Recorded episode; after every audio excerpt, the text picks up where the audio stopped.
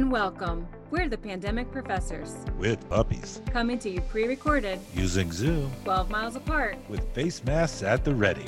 I'm Dr. Bowers, And I'm Dr. Barfield, and we're here with you now for connection comedy. and comfort. Happy anniversary! We're here at our 20th episode. Why don't we mix it up a little? Sounds good to me. How about we go back and check in with our very first guest, Danielle, to see how she's been doing? Oh, yeah, I remember Danielle and her cat Einstein. She talked about not doing work in bed and she transitioned her kitchen table into a study space. That's the one. That seems like such a long time ago. Let's find out how they're getting along. Danielle, I can't believe it's been five months since we've talked to you. Tell us a little bit about what's changed since then. Not a lot's changed because I had a summer class, so I kind of just stayed in the same schedule this whole time. Other than that, I guess I've just gotten more comfortable with being isolated and socially distancing and doing everything like online. How's the isolation going? Have you been seeing more people since the last time we saw you or about the same? About the same amount of people. I've been FaceTiming a lot more and um, trying to reach out to people through text and messaging and stuff, but I've seen about the same amount of people that I was seeing in March when everything shut down. Do you feel like any of those relationships and friendships have changed over the five months of quarantine? Yeah, I feel like a lot of them, like my friendships and stuff, have gotten stronger because we don't see each other. So if we do get to see each other, it's more exciting than seeing someone like every single day. I guess I definitely appreciate seeing people a lot more than I did before all of this happened. I know the last time we talked, motivation was an issue, and you talked about some strategies you had to deal with that. Had those been successful? Have you been able to stay motivated through the summer? For the most part, they've been successful. Definitely, it's hard not having structure at all. I still had a job throughout all of this, though, so that helped to give some kind of structure and stability of having to like go do something every day.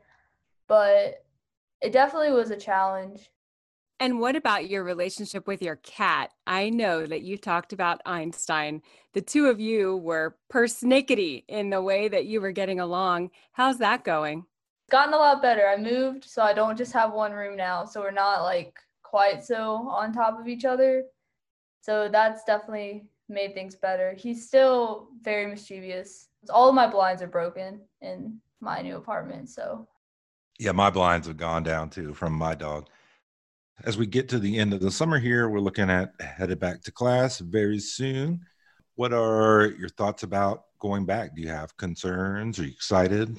I'm excited to go back just to be on campus and stuff again and have that kind of structure. All of my classes are online though, so it's kind of the same situation as it was in March, except this time I know what I'm doing and I'm not just winging it.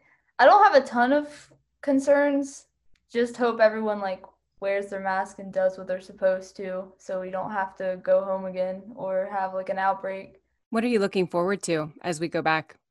I guess just being around people again, just being in the same area as people and not just like in my apartment alone or like awkwardly seven feet away from people in public places. Being around people and having some kind of normalcy.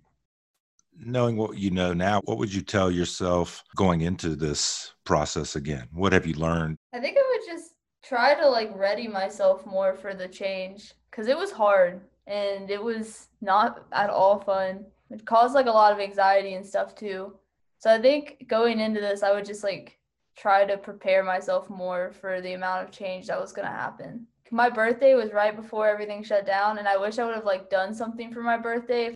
I wish I would have seen some more people and been more social before all of this happened. If I would have known that like I wasn't going to get the chance afterwards. You know, you mentioned there are so many things you wish you would have done in order to prepare, but I'm wondering are there things that have happened because of the pandemic, because of quarantine, that may have never happened if we hadn't been in quarantine? Yeah, I think there definitely is. Um, quarantine gave me a lot more time to work on myself because I'm kind of stuck with myself and no distractions at all. So that was good. And I guess it just gave me more time to do stuff that normally I wouldn't have time to do, like drawing and making art. And I don't know, I've been just trying to think of random things to like fill my time up. And those are some of the things you were recommending to our listeners in episode one. You talked about making your kitchen a space where you could study, coming up with a schedule, and finding your routine. Do you still feel like those are some of the things that you're clinging to, some of the things that are working well?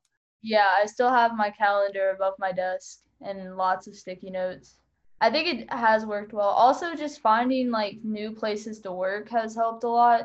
Sometimes I'll work outside or stuff like that, just having something different than my normal day to day. One of the most common comments we get is that people love our logo, which you designed. And you mentioned a little bit about having some some time to do artwork. Is that something you're still actively doing? Has that been something that's been helpful to you? Yeah, it gives me something to do when I get really bored. I can't just go hang out with my friends like I used to necessarily. I don't have roommates, so I don't even like live with anyone. Definitely that's filled my time up and made me have something to like look forward to and work at. And you also have gone back and listened to your podcast episode very recently. As you listen to some of the things that you said about going into quarantine, being, you know, in the pandemic and experiencing some of that anxiety, what stood out to you? I didn't listen to my own advice the best because I was talking about not doing work in my bed, but that definitely did not happen how I planned it to. I probably would have been more productive if I listened to myself I was a lot more naive when I first did the first podcast. Like, I don't think I fully understood what was about to happen. And I think I still thought it was going to be like a temporary thing, but it's been like five months now. Definitely think I was not fully grasping the concept of everything going on at the time. Another thing you talked about was maintaining the schedule. And I mean, I think we all know how difficult that is now, especially without having structure. As you go back into more of a structured environment, do you think some of those skills will help you going into this semester? Yeah, I think so.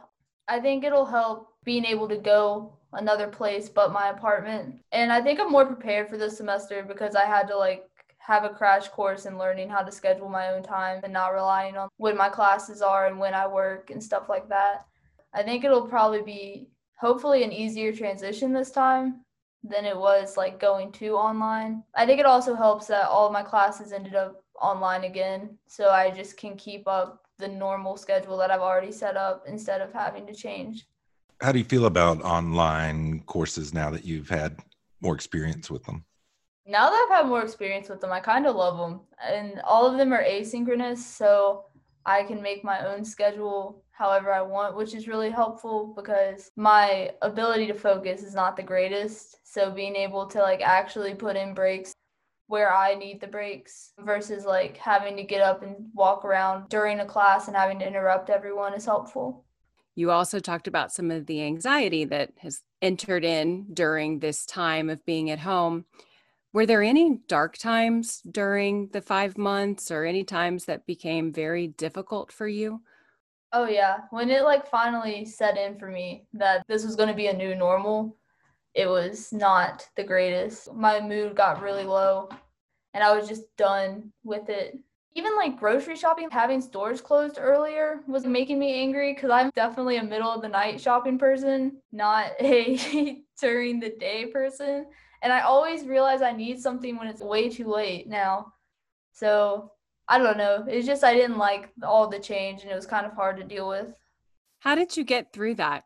I got through it with connecting to people and getting outside supports to help cope with all of it. I know being isolated early on, sometimes you get kind of self-absorbed and you're in kind of your your own world and thinking this is only happening to you. And one of the good things about having you on our first show was I think people heard that other people are going through the same types of things. As the quarantine went on, were you able to see that other people were experiencing similar things? Was that helpful at all to you? Yeah, it was helpful seeing that other people were like experiencing the same kind of feelings and stuff that I was about it. talking to my friends and hearing like what they have to say, hearing that they're also struggling and hating it. it's not just me being bitter. I think also that was the feedback we got with you as our first guest. And so many of our listeners heard your episode and were able to share that listening to some of the strategies and some of the experiences that you had really inspired them to also do the same and helped them feel less alone in their experience. We consistently got that feedback after your episode, especially being that you were a college student and some of our listeners were not. And they identified with some of the things that you had to say. So that for me was very impressive. Thanks. I mean, that was a strange time for Dr. Barfield and I too. And we were, were, a little unsure, kind of starting out a podcast and, and figuring things out when all kinds of things were going on.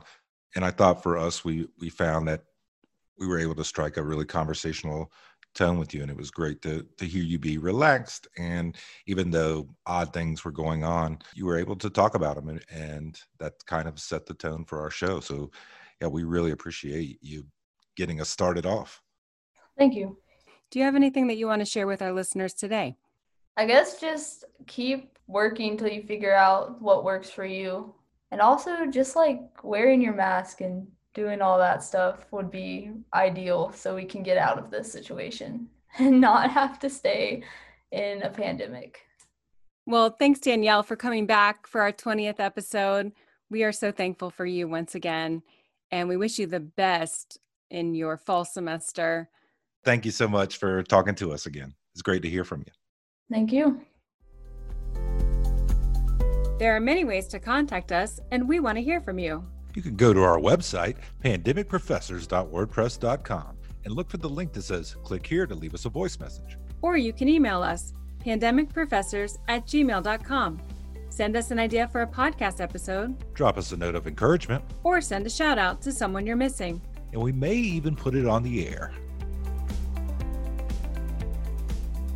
Pandemic Professors is a podcast on belonging and connection in the midst of the coronavirus. Hosted by Dr. West Bowers and Dr. Sterling Barfield, we bring together the community of the New River Valley for conversations, comedy, and comfort.